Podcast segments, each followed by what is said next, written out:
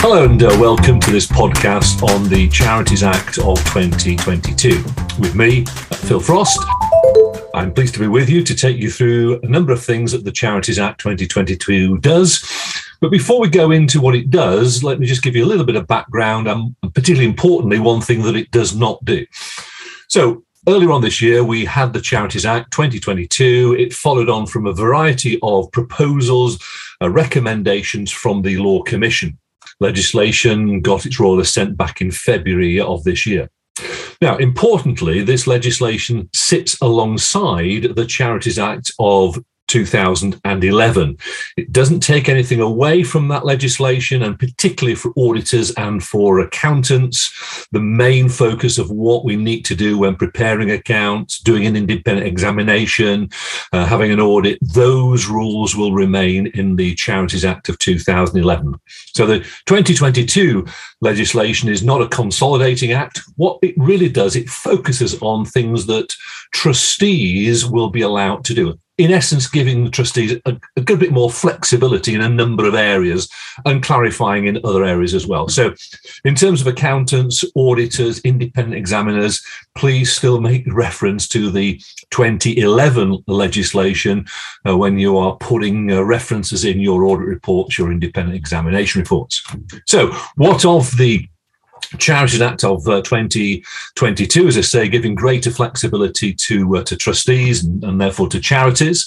The first thing that it does is uh, in looking at fundraising appeals. Now, sometimes fundraising appeals uh, fail; they don't raise the money that uh, was intended. And sometimes, of course, that money ends up being uh, returned to those who have given the money, or indeed going back to those who have donated the money with a request that uh, could we use it for some other purpose? The change in the legislation allows the trustees to use the amounts that have been donated for the failed appeal, provided the amounts that have been donated are less than 120 pounds per person, that that money can be used for a similar purpose without recourse to going back to the original donor. Now, of course, an appeal could put something like that in its place to say, well, whatever we raise, will go for this purpose. But if we don't raise that money, it can go on to this. But the legislation is allowing for that uh, for amounts of up to £120, even if it's not stated uh, in the fundraising appeal. Second one that I'd like to mention to you in brief uh, is to talk about unincorporated charities. Unincorporated charities where they wish to make amendments to their constitution. Now, some things still will need to be uh, taken to the charity commission for their approval. Certain things such as changing their changing the objects uh, the dissolution clause. So certain things have to go to the charity commission. But other, other than that, it's an opportunity for unincorporated charities to look at their constitution, to refresh it, to bring it up to date. And unless it's affecting major things, uh, then it won't uh, uh, need charity commission approval. So, for example, if you've got an unincorporated charity uh, which says it requires to have an audit, well, we could change that to an independent examination or to change it along the lines of to say it will need an audit or an independent examination subject to the size criteria uh, set out in legislation. Third one is changes to the objects clause now, that's affecting all charities, uh, whether we're dealing with charitable companies uh, or indeed whether we're dealing with unincorporated charities. Um, if it's minor changes to your objects clause, minor little changes, uh, then there would be no need to go to the Charity Commission. However, if it's a major change, uh, change at both ends of the spectrum here. So if it's a minor change, don't need to go to the Charity Commission. At the moment, of course, we do need to go to the Charity Commission. But now what the legislation is doing is to putting in place rules that the Charity Commission must follow when they are giving that approval.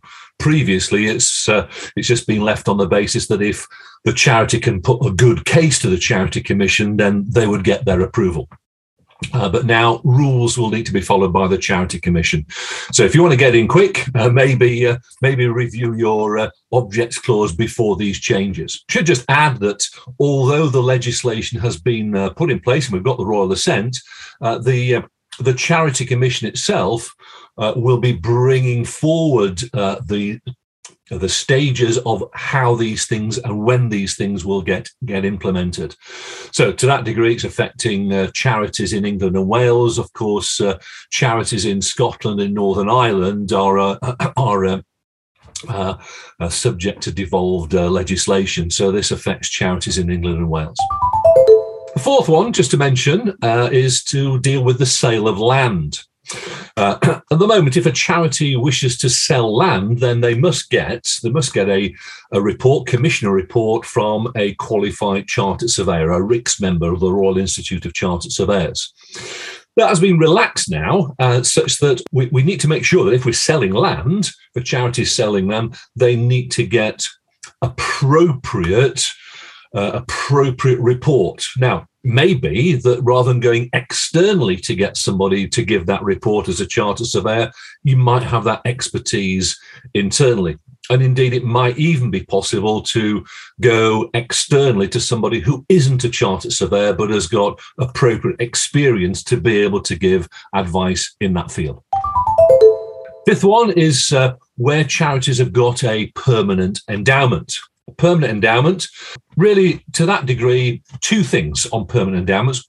First one is that where a charity does have a permanent endowment, they would be able to borrow against that, which might be particularly helpful if you, if the charity is perhaps uh, struggling a little bit in terms of resources, reserves, and so on that we can borrow.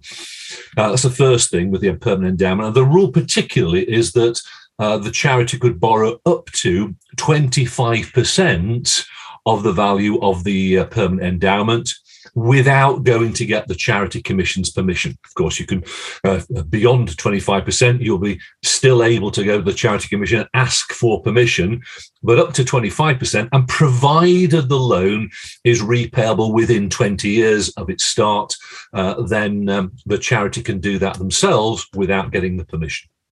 There's also a slight uh, relaxation of the rule, which says that if you have a permanent endowment, the the funds need to be uh, invested for a financial return, a financial return, which is going to make money out of the uh, the purpose of these funds. That has been relaxed on the basis that it could now be for social investment purposes. So you're still providing a charitable objective, but it's a social investment rather than a financial return that is is being looked at specifically. Next one, I think this is six on our list, is to uh, just mention ex gratia payments. Now, ex gratia payments, provided, of course, they are indeed an ex gratia payment as defined, hitherto we've had to go to the Charity Commission to get permission. Now, um, or indeed when we get the rules and the date of change for this, following the uh, uh, 2022 Charities Act, uh, it would be possible for trustees to go ahead with an ex gratia payment without without needing to get charity commission approval. Now, there's a cap on this. Uh, which is no more than £20,000, but also subject to what the charity's income is, uh, and also on the basis that is indeed uh, an ex gratia payment. number seven on my list, there's nine in total. Number seven is legacies on incorporation and, uh, mergers. Often, what happens is that a number of charities come together. Imagine you've got, there we are, five charities coming together as one. Each of those previous five charities, uh, their funds get transferred, the net assets get transferred into the new charity. But of course, those previous five charities might have uh, might have had um, people who had left money to them in a legacy. So if you've got charity A, B, C, D, and E, and they become charity F, if somebody's left money to charity A or B or all the way through to E, um, that money should really go to those charities. Um, however, when we get these mergers, there is a register of mergers. So, provided that merger does get registered, what we can say is we've left money to charity A, ah, Charity A doesn't exist anymore. The register merger says now it's part parcel of Charity F. So let's uh, let it flow through to, uh, to, to Charity F. But sometimes what you'd find is that uh, somebody's uh, legacy in their in their in their will says, "I leave this money to Charity A, provided it is still in existence."